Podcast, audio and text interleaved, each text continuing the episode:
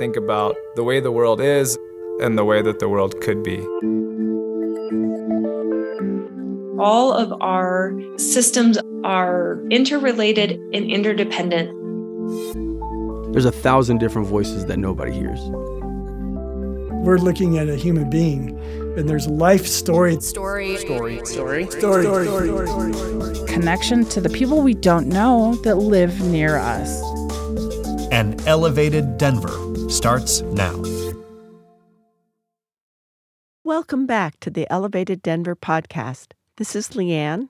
I'm here with Jana and Myra, and we're coming to you with a special episode featuring Denver's two mayoral runoff candidates.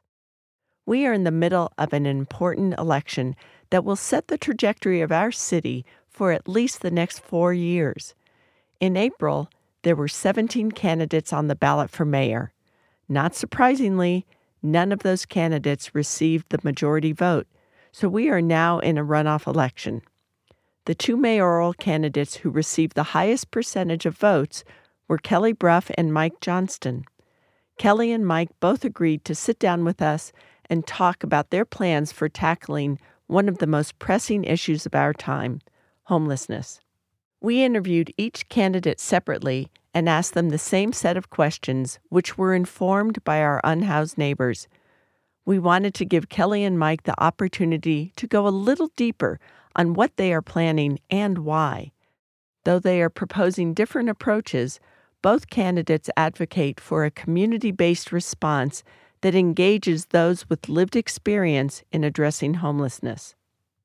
We want to thank each of the candidates, and we're really looking forward to sharing these conversations with you, which are being brought to you with the support of Warren Village and Rose Community Foundation. Could you please introduce yourself? Uh, yes, my name is Mike Johnston. I'm a candidate for mayor of Denver. When you think about homelessness, what comes to mind? What comes to mind for me are the people I've talked to and had conversations with. I mean, the one that comes to mind right now is standing in line outside of a shelter in the morning during breakfast and talking to a gentleman who was sitting there with a construction hat in his bag. And I asked him, you know, are you working construction? He said, yeah, I have been for 11 months. He said, last night was actually the first night I've been back in a shelter in 11 months. I said, why? He said, well, you know, I served two tours in Iraq, uh, was a veteran and came home and got injured and in my rehab got addicted to opioids uh, and have been trying to get clean for a while and struggled but now i'm going to a methadone clinic and i have you know appointments a couple mornings a week but the problem is i got to get on a bus at 5.30 to get to my clinic and if i'm going to do a construction shift i also got to be at the site at 5.30 in the morning to be able to get on that shift. And so every day i got to pick am i going to go to treatment or am i going to go to work and this was a hard week and i knew i wasn't going to make it if i didn't go to treatment. So uh, so i went to treatment. I missed my shift.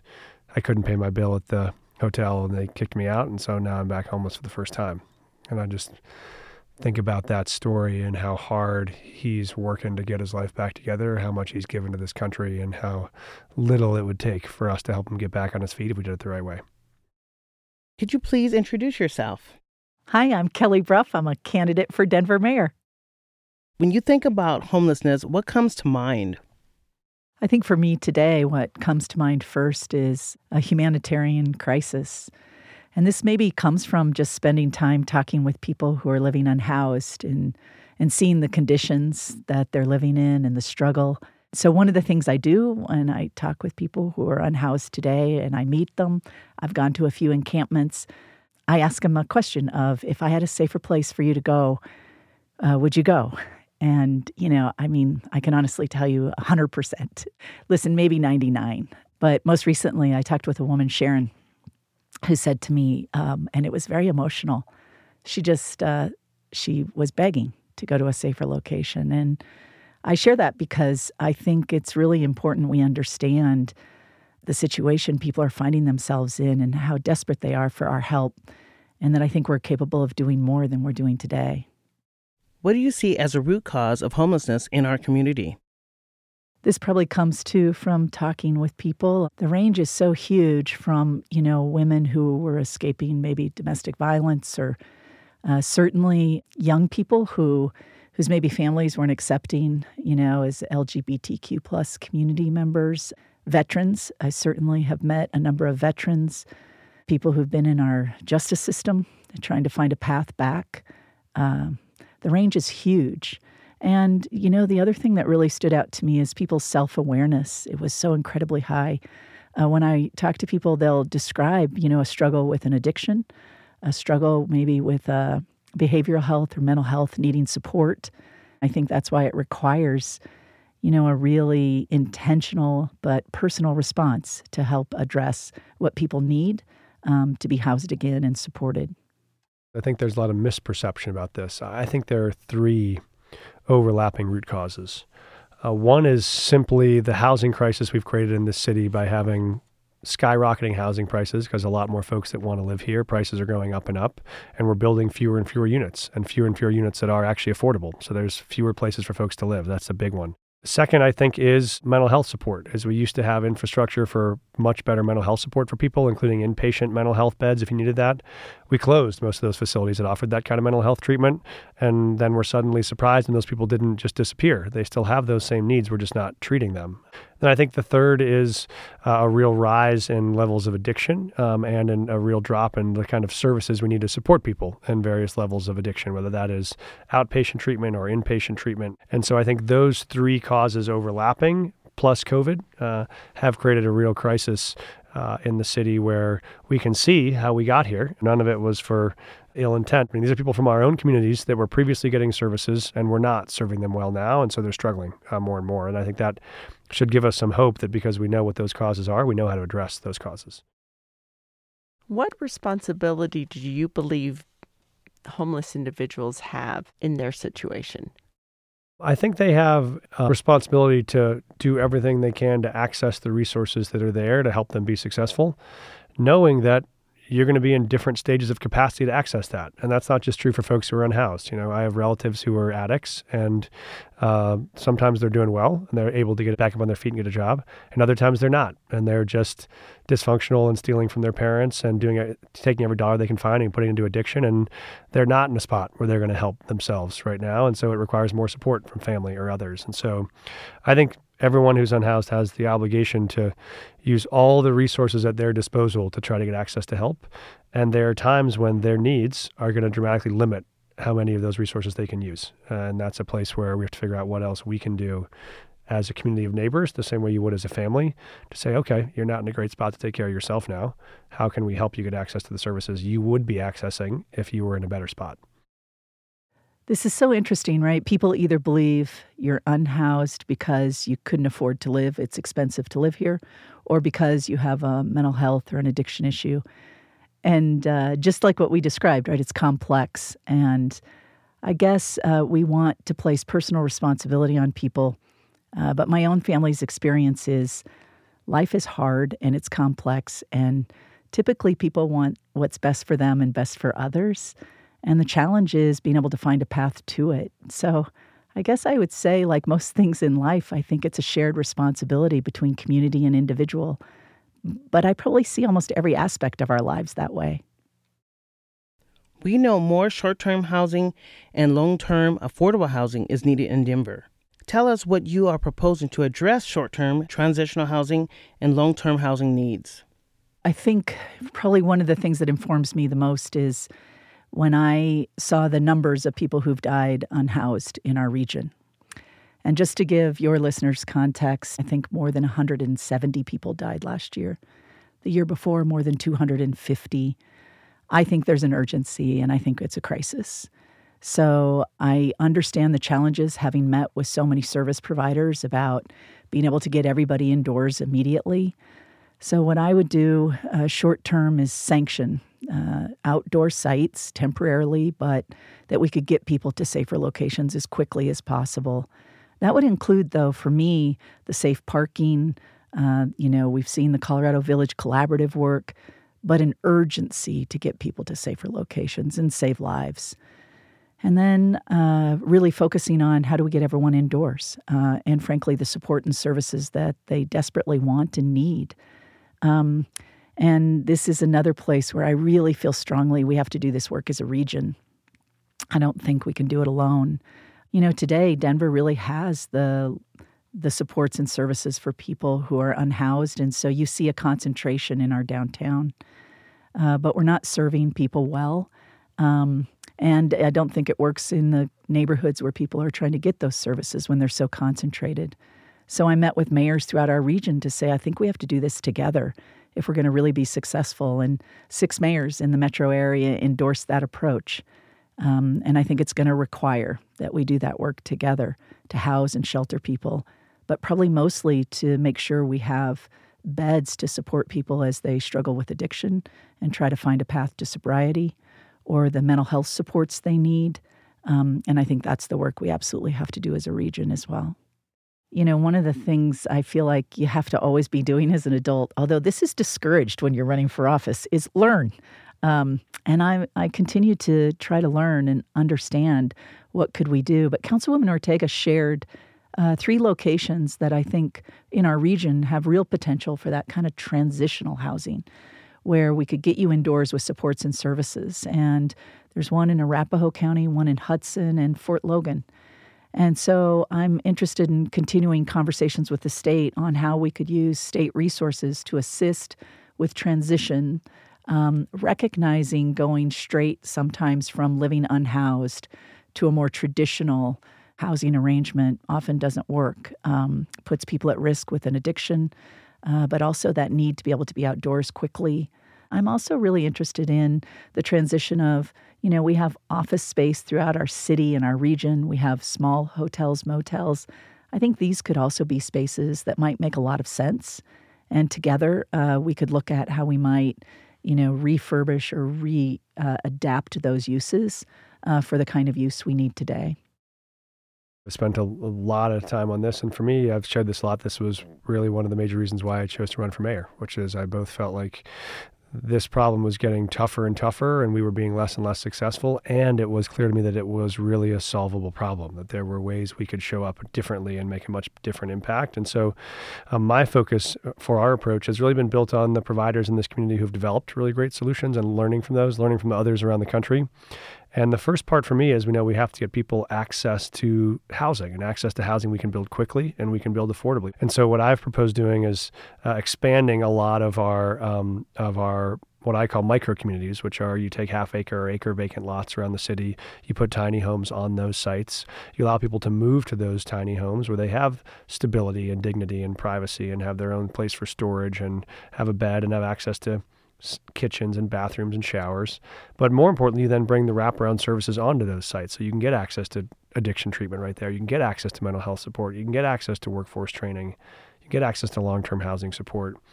And finally, it allows people to actually protect the sense of community that many folks have built when they're unhoused. Because if you're living in an encampment with seven or eight people, those are often the community that you have left or the community you've chosen. And when we try to break those communities up, we know that can have a real negative impact. The power of the micro communities are you open a micro community and you can come to two or three blocks of folks who are living together unhoused and say, we want to rehouse you as a community into a place that actually gives you the stability and services you need.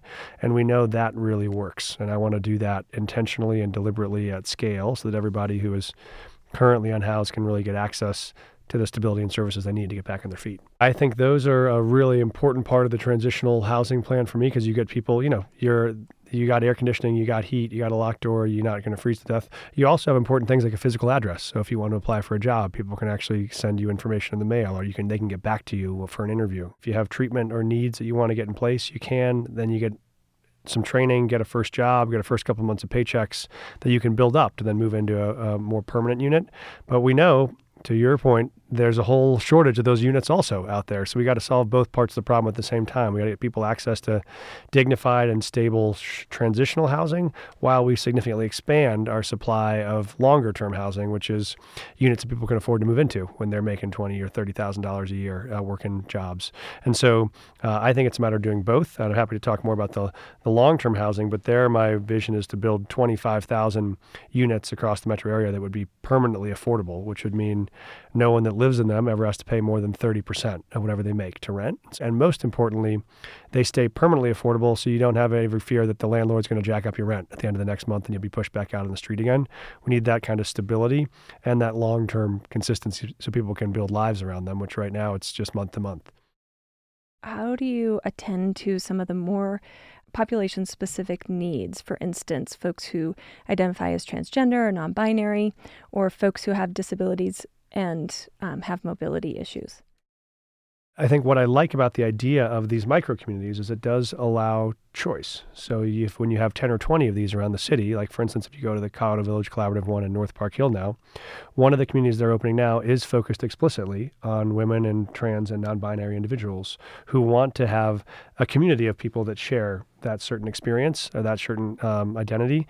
And so uh, and similar, another one allows for families and for service pets. And so the benefit is when you have different kinds of communities, you can allow for choice for communities that are important to people. I think this allows for a smaller sense of community and identity and for people to choose into those identities that are most meaningful to them. This is where I think we also have to really revamp our shelters. You know, our shelter system was one that was built on congregate sheltering basically for straight white men, if we're really honest about it. And that's not at all uh, who is the uh, you know only people living unhoused in our city. And so, you know, one of the things when you look around the nation at who's doing a better job at housing and sheltering and providing services, you really notice really good data helps where you start to assess what programs really worked and for whom. Uh, where do we have gaps? Uh, you know, not enough beds. Uh, in December, we had three beds for women. I assure you, when I was meeting with people in encampments, hundreds and hundreds of women were unhoused. So I think we have to adapt our shelters that your belongings are safe, you're safe. You can stay in the community that you're forming. You're welcome there. Uh, your partner is welcome there. Uh, your family is welcome. And I think this is a key part of, as we think about the system we're building in the future, as we start to identify our gaps, I would really focus on those populations who have had nowhere to go. We have heard from our own interviews with over 25 unhoused individuals about the challenges to understanding and accessing available services, such as getting linked with a case manager or getting an ID. What solutions are you proposing that address these breakdowns or inefficiencies in the system?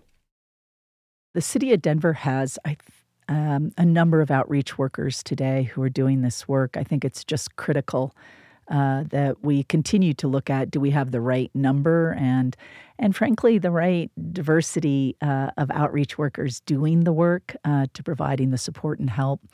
Um, and then partnering with all the nonprofits who work in this space.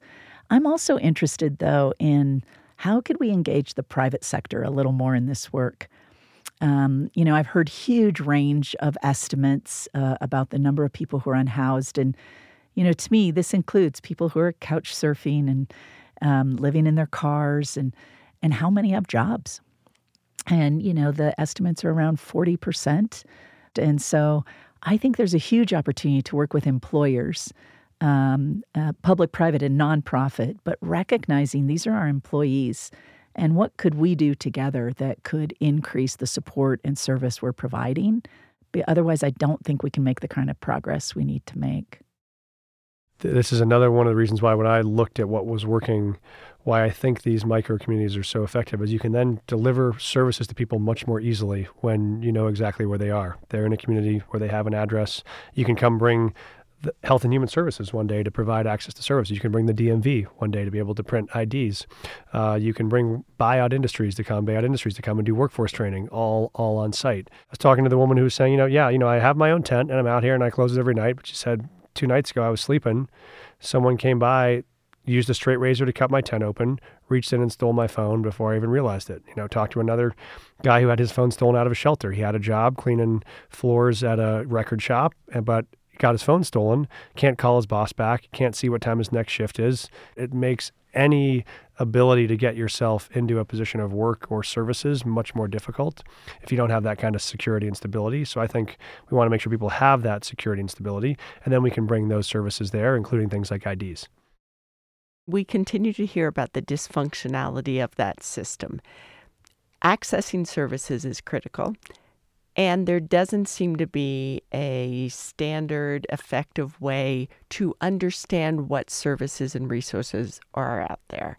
So, how do you think about that dysfunctionality and think about a place potentially for innovation? There's an organization called Built for Zero, which does this around the country, and their basic innovation is which seems also clear, you should know who everybody is and you should know their names and you should know as much as you can about their stories and about their needs. If we want to get in touch with you next week about a service, how should we find you? Uh, if you don't have a phone, who's the person that we can reach? Is there a place we know we can leave information for you? Are there shared mailboxes we can establish for people so they can get drop boxes? Are there shared email accounts we can give people access to? And then terminals to access that email. So I think the we should look at what the emergency first steps are to be able to reopen that communication with people and then be able to start communicating services through those and see what works the best and what doesn't. I think even on these micro communities, we look at issuing uh, phones to people that don't have them? Because at this point, the amount we can save on the cost of social services from trying to chase someone every day around the city to offer them a service versus knowing for 30 bucks a month we have a reliable place we can reach you is a massive savings for a city that's spending tens of thousands of dollars on people to not be able to provide ongoing services to them. So I think there are some common sense things we could do to make it much more effective and simpler. Yeah, this is such a you know, this is what we've been doing since the beginning of time, I fear, right? We say, "Oh, I see the problem and I shall build the solution that will work for you." And then we'll discover that it created serious inequities. It had uh, underlying race bias in it and gender bias and and I think we got to break free of structuring our systems based on what we think works and start structuring our systems based on what people who are living uh, in the experience can tell us works. And this is where I'll just honestly tell you I don't know those answers today. But I do know if we're going to build this right and really make it a system that works, this is where we have to partner with people who are unhoused, both historically but also current to help us build a system that they can actually navigate and really meets their needs. And I'd be committed to doing that. Otherwise, I think we're frankly not using our resources smartly. You know, you mentioned that there will be an intense amount of resources devoted to this issue. You also mentioned coalition building and bringing folks together and I'm just thinking about that. Those are core beliefs of ours, too, that systemic solutions are needed. It's going to require everybody at the table, including lived experts. And there's big solutions and there's micro solutions, too. But one thing I'm curious about is how do you, um, both from a financial, budgetary standpoint and just from a facilitative standpoint, think about addressing um, some of the sort of proprietary and scarcity mindset issues that exist within the nonprofit sector? I hear a couple of issues here. One is people perceive maybe that um, we've built this complex where people have become very dependent on the payments the city makes to them. And so there's distrust that we're spending those dollars appropriately, that we're spending them with the right uh, service providers. I look at that as I don't know if there's truth to it, but I do know regaining people's confidence and trust is critically important. So, one of the things I would do is work on making sure we could rebuild that confidence about how we're spending the resources and the return we get for it, and, and really trying to help show it. Um, the scarcity mindset, I think, is harder um, because I think we approach most things in life as if it has to be impossible to do what we're setting out to do. I would say anybody who looked at me as a young girl would have said, There is no way she's going to do the things she has ended up doing in her life. Their mindset would have been she doesn't have the resources, the capacity. I mean, I'm dyslexic. I had a hard time in school. Um, I didn't read till third grade. My family received assistance. Uh, my family's had a tough go of it with um, addiction and suicide and um, losing my father to violent crime. I, I share this with you because a scarcity mindset would say you should give up uh, at any one of those points. I look at Denver today, and what I see is the same strength and resiliency I see in my family. Uh, to me, that's what I have to help people see as a path forward. I'm not putting aside, we need real resources, people need real support, but I also know we're capable of doing it. We've done great things in our history, and I think it's a leadership commitment that says, I'm going to help you see a path and remove this notion that it's too hard or too impossible or not your responsibility. I think there is a challenge where we can get into our own turfs on this, and the city does it on believing we need to own everything, run everything, control everything, and nonprofits do it on a there are a limited number of resources out there, and we have to fight to get them. Um, I want to bring a more holistic approach, which is to lay the problem out in front of all of us and say, here is the shared need that we all have. And there is a lot of need to cover here.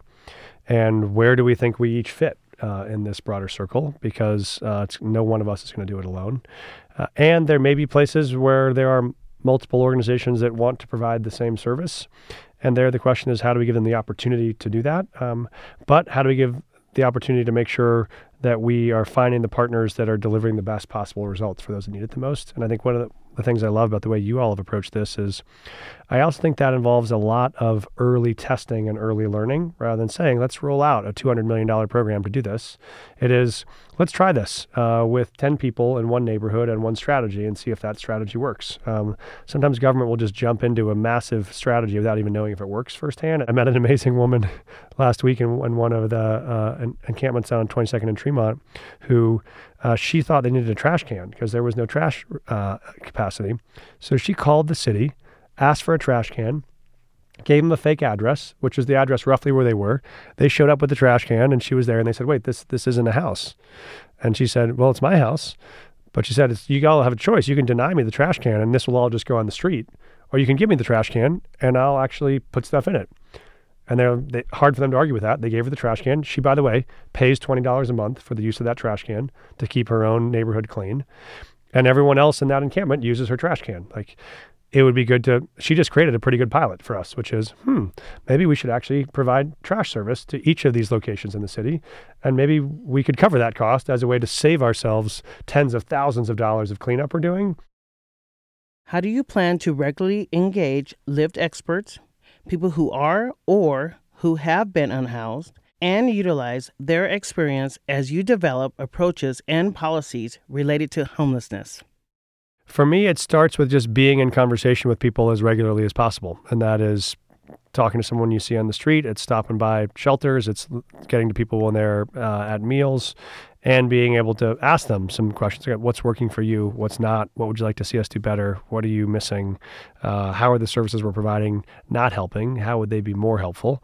Um, and so for me, it's always pursuing those conversations as regularly uh, as I can. Um, and then I think also partnering with the providers who are providing the direct services to listen to them to say what's working for you, what are the ways that the city's making it difficult to get resources or deliver services or provide what you know people need. I'll be convening a, a weekly stakeholder meeting that I will lead personally myself every single week um, uh, of the first year when I take office.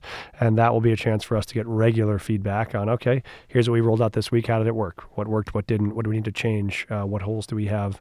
Because I think a big part of this is is communication and partnership and coalition. I think what I've heard from a lot of the providers and from uh, the people currently experiencing homelessness is there does not feel like a unified, organized effort that is combining all the services into one uh, kind of ladder of intervention and support. And I think that's the city's obligation to be that convener because we have the most resources and the most people and the most branches of city government that might touch all these individuals. And we've got to make sure those are all aligned.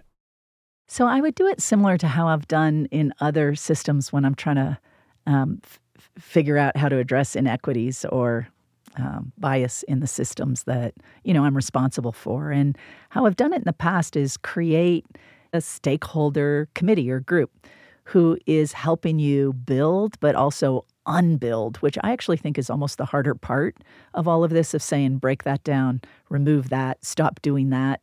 Um, and so I would see it as an ongoing expertise who's helping guide us that we could bring um, issues to and ask them to help us build or unbuild what we need to do. And it would be regular meeting um, that we're inviting together.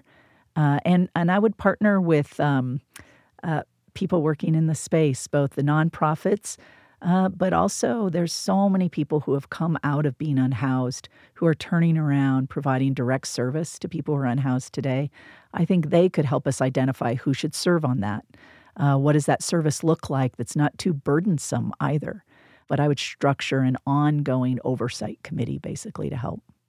Just thinking about a stakeholder group that engages lived experts, how would you approach really building and maintaining trust with those mm. individuals and also shifting power so that they're able to really fully participate in mm. spaces where traditionally the power would be with other folks in the mm-hmm. room. I'd ask folks like you who are spending your lives trying to do it um, to make sure we structured it correctly.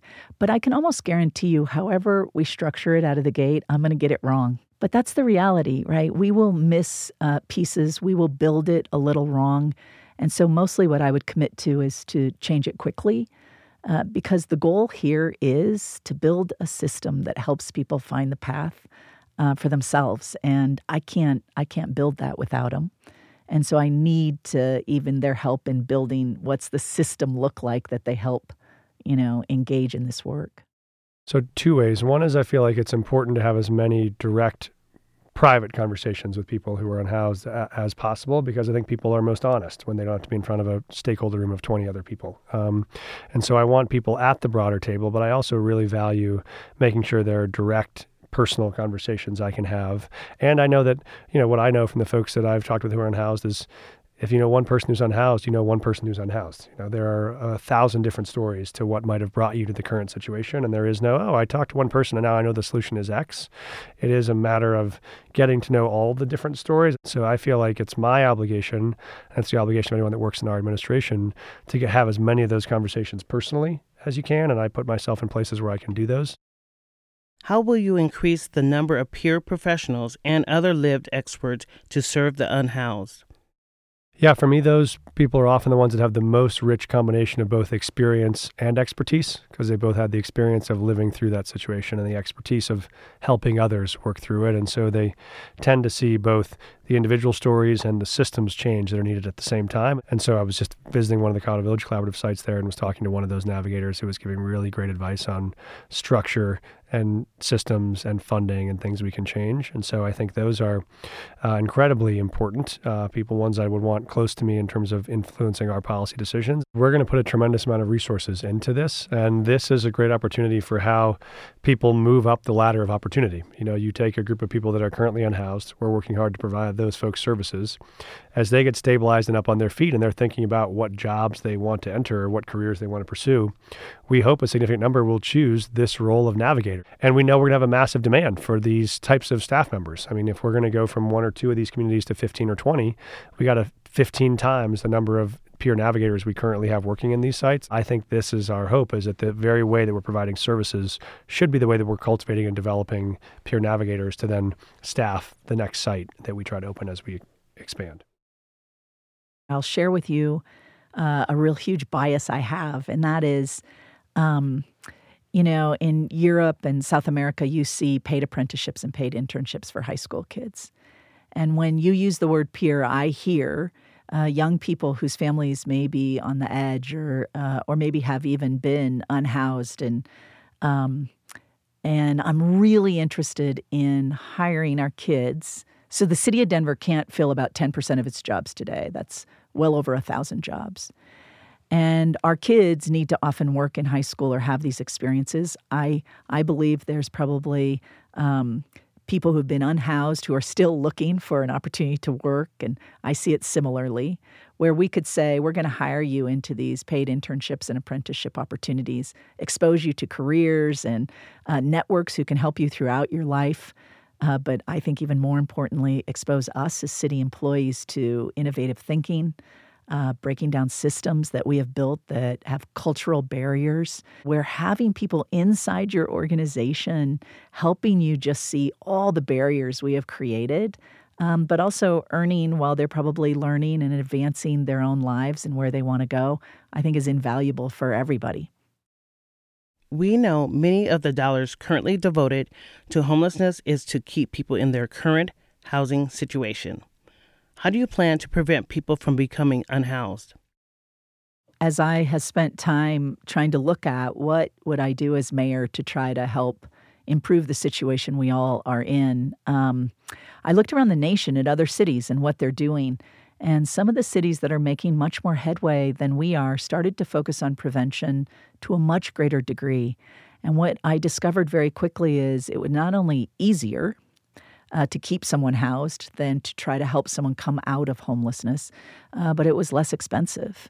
Today, Denver has a budget in its housing stability uh, department that's $254 million.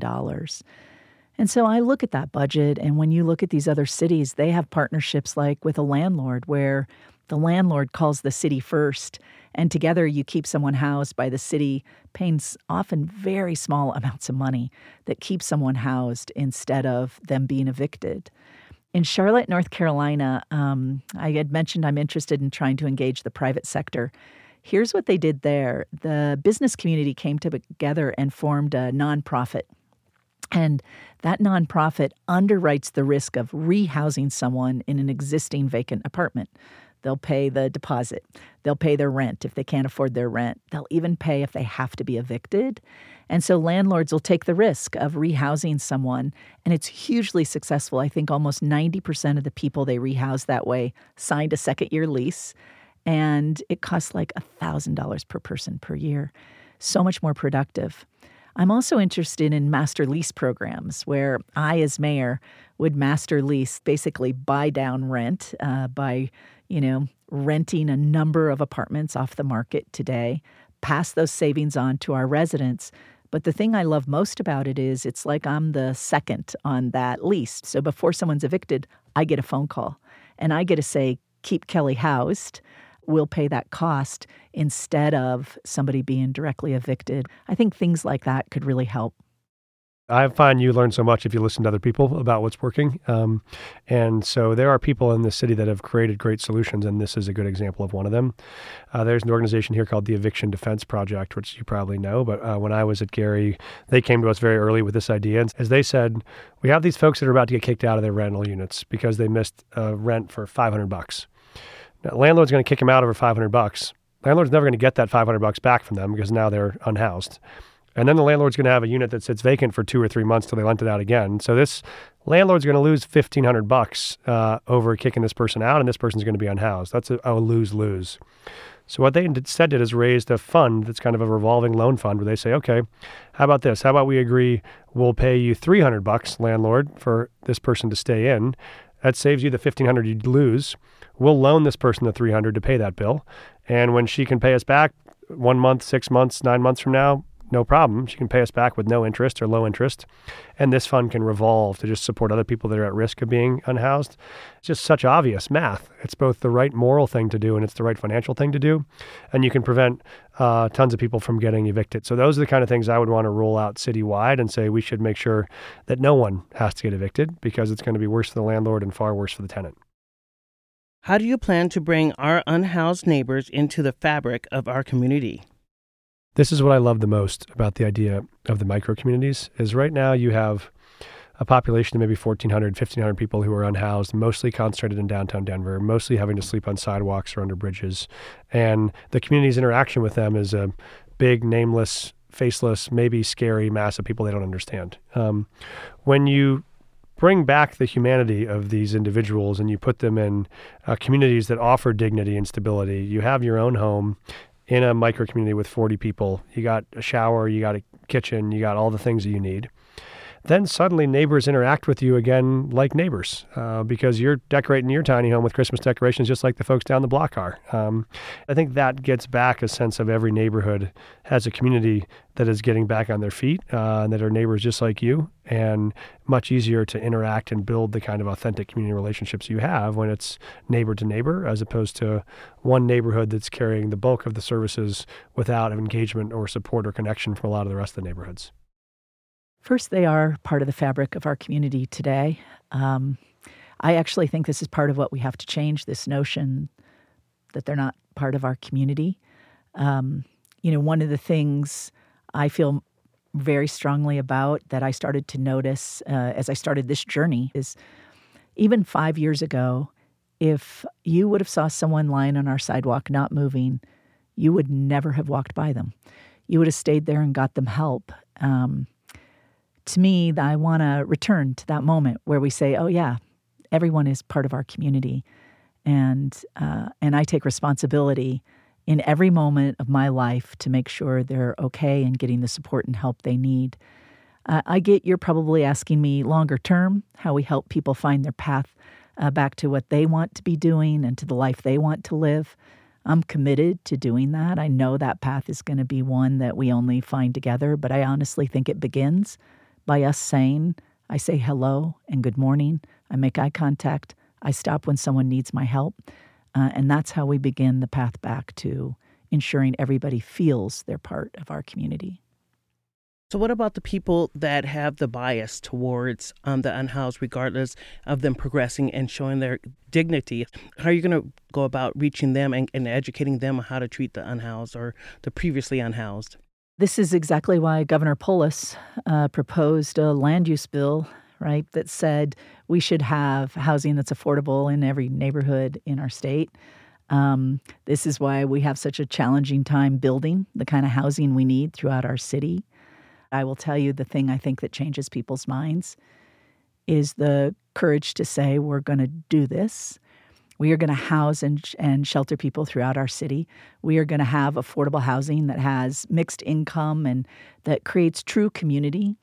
We know social capital is what makes a city really work. And that means you build your neighborhoods with intention so that you have you know, a vast array of people living in those neighborhoods, helping, supporting each other, getting to know each other right on the ground. I think the only way you make that happen is the courage of our elected officials uh, to say, I will stand right there to approve the zoning, to move people in, and to be the first one who greets them and shows the community how you engage. And, and what we will all discover is it was really beautiful and it was just fine and it's exactly what a city should look like. But I think the only way we get there is by a little bit of the standing up to the pressure and opposition and just keep going. Yeah, I, I, think that what we've found is there can be sometimes fear or trepidation before because people don't know what to expect. Um, once these communities are present and people get to actually know them, then humanity takes over in a very powerful way. So I know there will be some resistance at the front end. A lot of these neighborhoods where we have vacant lots or the city has vacant lots are maybe light residential, light industrial. They're close to transit or other options, uh, but it's but it's a place where uh, there's not a current good use of that land, and actually to put dignified, stable homes onto that site with people that are bringing life to the neighborhood can be a benefit, um, not at all a, a, detriment. And so I think it's a matter of engaging communities up front, talking to them about them, let them have some input onto where we're going to site these, and then have the chance early on to bring them in and build relationships. I think it's a matter of us calling the rest of the community to say, uh, we're all a part of helping deliver this solution, and we want you to be included. I do think people actually want to be included, want to have a call to service, want to do their fair share. They just haven't known exactly how to do it yet. If you are Denver's next mayor, tell us one thing that would make you feel like you've been successful.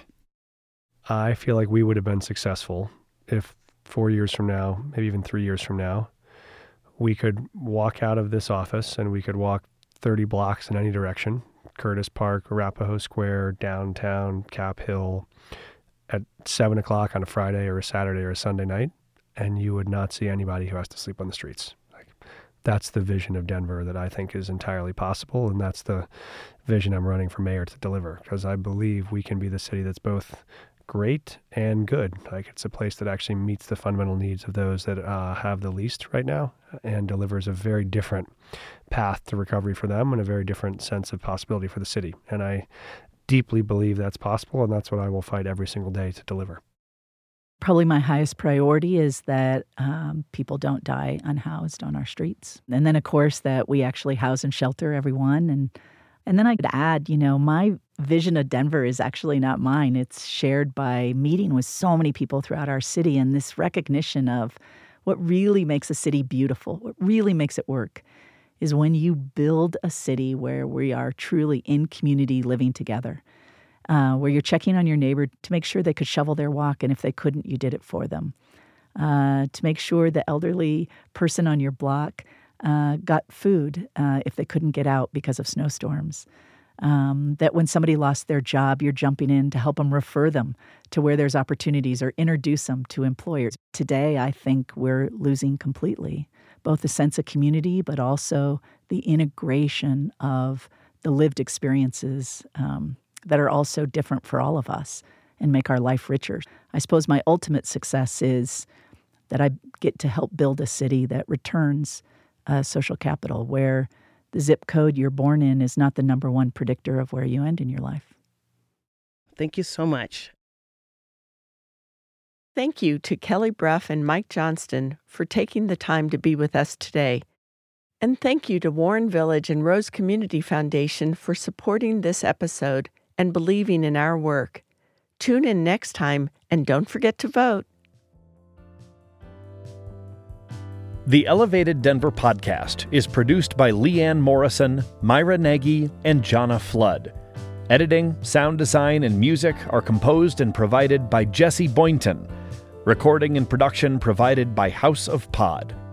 If you found this episode interesting and would like to learn more about our work, please visit us at elevateddenver.co. And don't forget to let others in the community know about this podcast.